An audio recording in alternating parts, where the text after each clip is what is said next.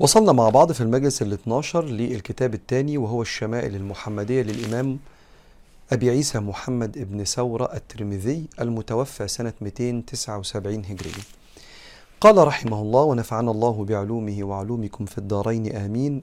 باب ما جاء في صفة شراب رسول الله صلى الله عليه وسلم. عن عائشة رضي الله عنها قالت كان أحب الشراب إلى رسول الله صلى الله عليه وسلم الحلو البارد. لو سألت سيدنا محمد أو لو سألت زوجة سيدنا محمد السيدة عائشة رضي الله عنها وعليه الصلاة والسلام هو النبي كان بيحب يشرب إيه أكتر حاجة؟ تقول حاجة باردة ومسكرة الحلو البارد. وعن ابن عباس رضي الله عنهما قال دخلت مع رسول الله صلى الله عليه وسلم أنا وخالد بن الوليد على ميمونة. سيدة ميمونة زوجة النبي عليه الصلاة والسلام. فجاءتنا بإناء من لبن فشرب رسول الله صلى الله عليه وسلم وأنا سيدنا عبد الله بن عباس على يمينه وخالد عن شماله. فقال لي الشربة لك فإن شئت آثرت بها بها خالدا. فقلت ما كنت لأؤثر على سؤرك أحدا. ثم قال رسول الله صلى الله عليه وسلم من أطعمه الله طعاما فليقل اللهم بارك لنا فيه وأطعمنا خيرا منه ومن سقاه الله عز وجل لبنا فليقل اللهم بارك لنا فيه وزدنا منه. ثم قال رسول الله صلى الله عليه وسلم ليس شيء يجزئ مكان الطعام والشراب غير اللبن. إيه القصة دي؟ سيدنا عبد الله بن مسعود دخل على ستنا ميمونة كان مع النبي ومع سيدنا خالد. فاستقبلتهم السيدة ميمونة في بيتها وضيفتهم بشوية لبن. فالنبي أخذ اللبن وشرب وبعدين عن يمينه والسنة لما تيجي تشرب تدي اللي على يمينك بعد كده. سيدنا عبد الله بن مسعود اللي سنه صغير. بعض الروايات تقول النبي انتقل للرفيق الأعلى وابن مسعود 13 أو 18 سنة. وعلى شماله سيدنا خالد سنه كبير وقائد كبير. فالنبي قال لسيدنا عبد الله بن عباس مش ابن مسعود عبد الله بن عباس. قال له يا ابن عباس آه اتفضل بس لو حبيت تؤثر يعني تفضل. خالد عشان هو الكبير وممكن كان يبقى لسه داخل في الإسلام جديد لأن سيدنا خالد أسلم سنة 8 هجريا يعني قبل فتح مكة على طول. فإيه رأيك نديله؟ لأن هو الاكبر ولا نعمل بالعادة بتاعتنا والسنة وتاخد لو أنت الأصغر؟ فقال له يا سيدنا النبي عليه الصلاة والسلام ما كنت لأؤثر بسؤرك أحد. السؤر يعني اللي متبقي ورا اللي بيشرب. فأنا شربت من الكوباية وبقى فيها شوية. اللي فيها ده اسمه السؤر بتاعي. فلا يا سيدنا النبي عليه الصلاة والسلام مش حضرتك المية دي متبقية منك؟ أنا يعني ما صدقت. أنا هشرب بعد إذنك بما إن أصلا ده حقي والدور عليا. فشرب وبعدين أعطاها بعد كده لسيدنا خالد. طبعا فيها معاني كتير. فيها حب النبي من سيدنا ابن عباس وفيها تقدير واحترام وإجلال النبي للطفل أو للغلام أو للصبي لأن حقه. زي ما كده ما كانت المشايخ بتعلمنا.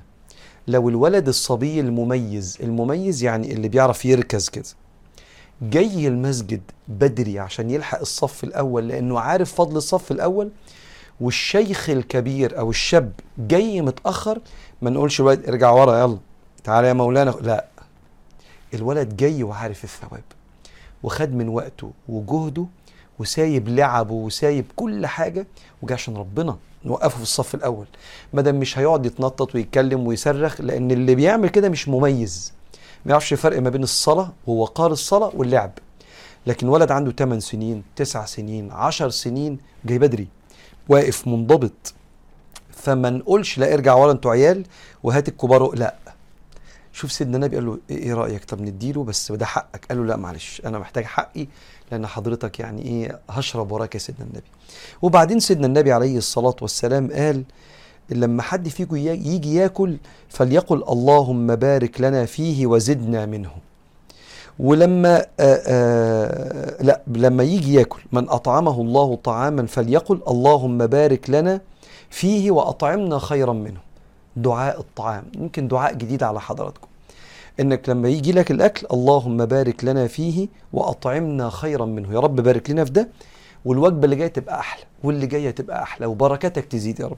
اللهم بارك لنا فيه وأطعمنا خيرا منه. ومن سقاه الله عز وجل لبنا فليقل اللهم بارك لنا فيه وزدنا منه. الثاني وأطعمنا خيرا منه في الأكل وفي اللبن وزدنا منه. ثم قال عليه الصلاة والسلام ليس شيء يجزئ مكان الطعام والشراب غير اللبن. بيقول يعني ما فيش حاجة تكفي مكان الأكل والشرب زي اللبن. أكنك كلت وشربت. قال باب ما جاء في صفة شرب رسول الله صلى الله عليه وسلم. كان بيشرب إزاي؟ من شوية كان بيشرب إيه؟ دلوقتي بيشرب إزاي؟ عن ابن عباس رضي الله عنهما. إحنا بنقول ابن عباس رضي الله عنهما. ليه؟ عشان سيدنا عبد الله ابن عباس. عبد الله صحابي والعباس صحابي. يبقى عبد الله بن عباس رضي الله عنهما.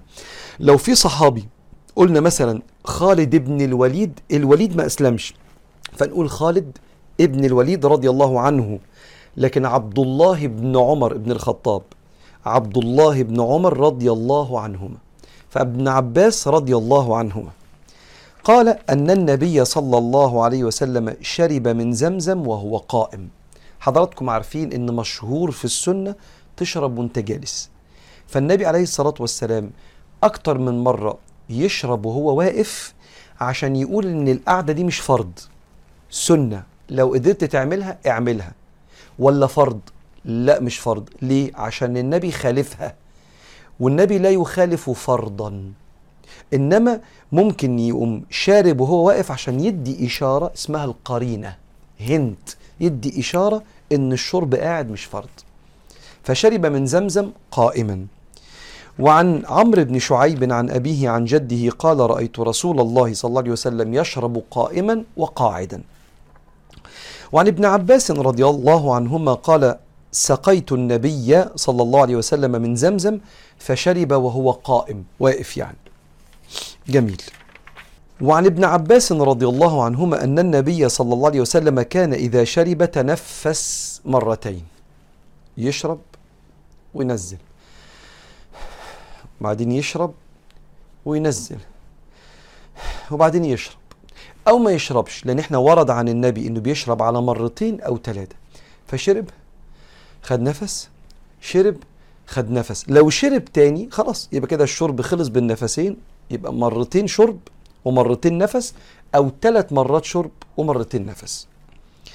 وعن عبد الرحمن ابن أبي عمرة عن جدته كبشة قالت دخل علي النبي صلى الله عليه وسلم فشرب من قربة معلقة قائما. القربة متعلقة شرب قائم معلقة قائما فقمت إلى فيها فقطعته. هو الحب كده ملوش قانون. شرب في القربة. القربة دي زي القربة اللي إحنا بنشتريها نحط فيها مية سخنة وإيه ندفي بيها جسمنا. فكان بيتحط فيها مية ويتشرب منها زمان جلد. فالنبي شرب منها. إيه ده؟ النبي شرب من القربة؟ يعني فم النبي كان على القربة دي؟ يا نهار أبيض! يبقى أنا هقطع القربة دي هقطع الفم بتاع القربة دي. علشان أثر النبي صلى الله عليه وآله وسلم. حاجة حلوة قوي الحب كده. الحب كده. باب ما جاء في تعطر رسول الله صلى الله عليه وسلم. عن أنس بن مالك لا عن موسى بن أنس بن مالك عن أبيه. يبقى عن أبيه أنس بن مالك. كان لرسول الله صلى الله عليه وسلم سكة يتطيب منها. إيه السكة دي؟ السكة دي بضم السين وتشديد الكاف وهي طيب أسود يخلط ويعرك ويترك وتظهر رائحته كلما مضى عليه الزمن. ويحتمل أن تكون هذه السكة الوعاء الذي يوضع فيه الطيب وهو الظاهر. السكة دي الإزازة بتاعت الطيب فكان بيتطيب منها. ويقال إنه يطلق على العطر إما العطر أو الإزازة بتاعت العطر وغالبا بيطلق على الإزازة. يبقى وأنت بتشتري بارفان بتشتري عطر ايا كان بيترش أو بيتحط زيت زي النبي كده. افتكر كده إن النبي عنده كان عنده إزازة عطر فأنت إزازة العطر اللي عندك أنت بتستن أنت على سنة النبي صلى الله عليه وسلم. وعن ثابت عن ثمامة بن عبد الله كان أنس بن مالك لا يرد الطيب وكان أنس وقال أنس إن النبي صلى الله عليه وسلم كان لا يرد الطيب. لما كان بيتعزم عليه بعطر ما كانش يقول لا لا مش عايز. كان عمره ما رد الطيب لو اتعرض عليه صلى الله عليه وسلم. وأنا هقول لك على حاجة. لما حد يجي يعزم عليك بعطر مش كل الناس بتحب ريحة العطر. المسك العنبر المسك الأبيض مش عارف العود مش كل الناس قريب ليها. ما تردوش. خليه يحطها لك في إيدك وشمها. عجبتك اعمل كده و... ما عجبتكش خلاص خليها في إيدك وما إيه وهتروح بعد شوية. بس استنى بسنة النبي لو قدرت. وعن ابن عمر قال قال رسول الله صلى الله عليه وسلم ثلاثة لا ترد. الوسائد والدهن واللبن. لما حد يعزم عليك بوسادة يعني يعزم عليك بشلتة انت قاعد ناس تقعد على الأرض زمان. فلما تقعد على الأرض اقعد على الشلتة دي. طب حطها تحت كوعك طيب. يبقى ما تردهاش. لأن قبول الوسادة فيها جبر خاطر للإنسان اللي انت هتبعت له رسالة انه ريحك. فيفرح إنك أنت قاعد مستريح. فلا ترد الوسادة ولا ترد الطيب اللي هو الدهن. الدهن هنا مش يعني الدهنة الفاتس اللي طالعة من الأكل. الدهن هنا يعني الطيب اللي بيدهن واللبن. ما تردهوش على قد ما تقدر. نقرأ الحديث الأخير في باب ما جاء في تعطر رسول الله.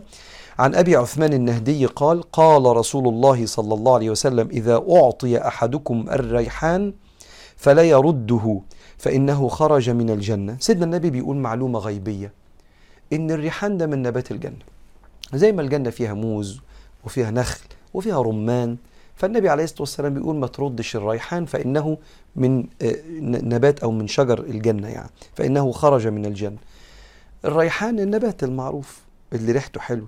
وزمان ما كانش عندهم برفانات كتير وموضوع استخراج الزيت ده برضو كان مكلف. فكان بعض الناس يحط في إيديه بعض النباتات اللي ريحتها حلوة ويحط في آه، فمه بعض النباتات اللي ريحتها حلوة يخلي ال ال زي القرنفل كده ولسه لغاية دلوقتي في ناس بتحب وريحته جميلة جدا علشان يتطيب بيه وده كان قدر الاستطاعة. فلما اديك ريحان تشمه وتحطه في إيديك كده لا ترده فإنه من الجنة. أدب وذوق وجبر خاطر ولطافة وبساطة. هو دي سنة النبي وهو ده دين النبي عليه الصلاة والسلام. ونقف هنا ونكمل المرة الجاية عشان المرة الجاية هيتكلم عن قعدة النبي وكلام النبي عليه الصلاة والسلام وحاجة حلوة قوي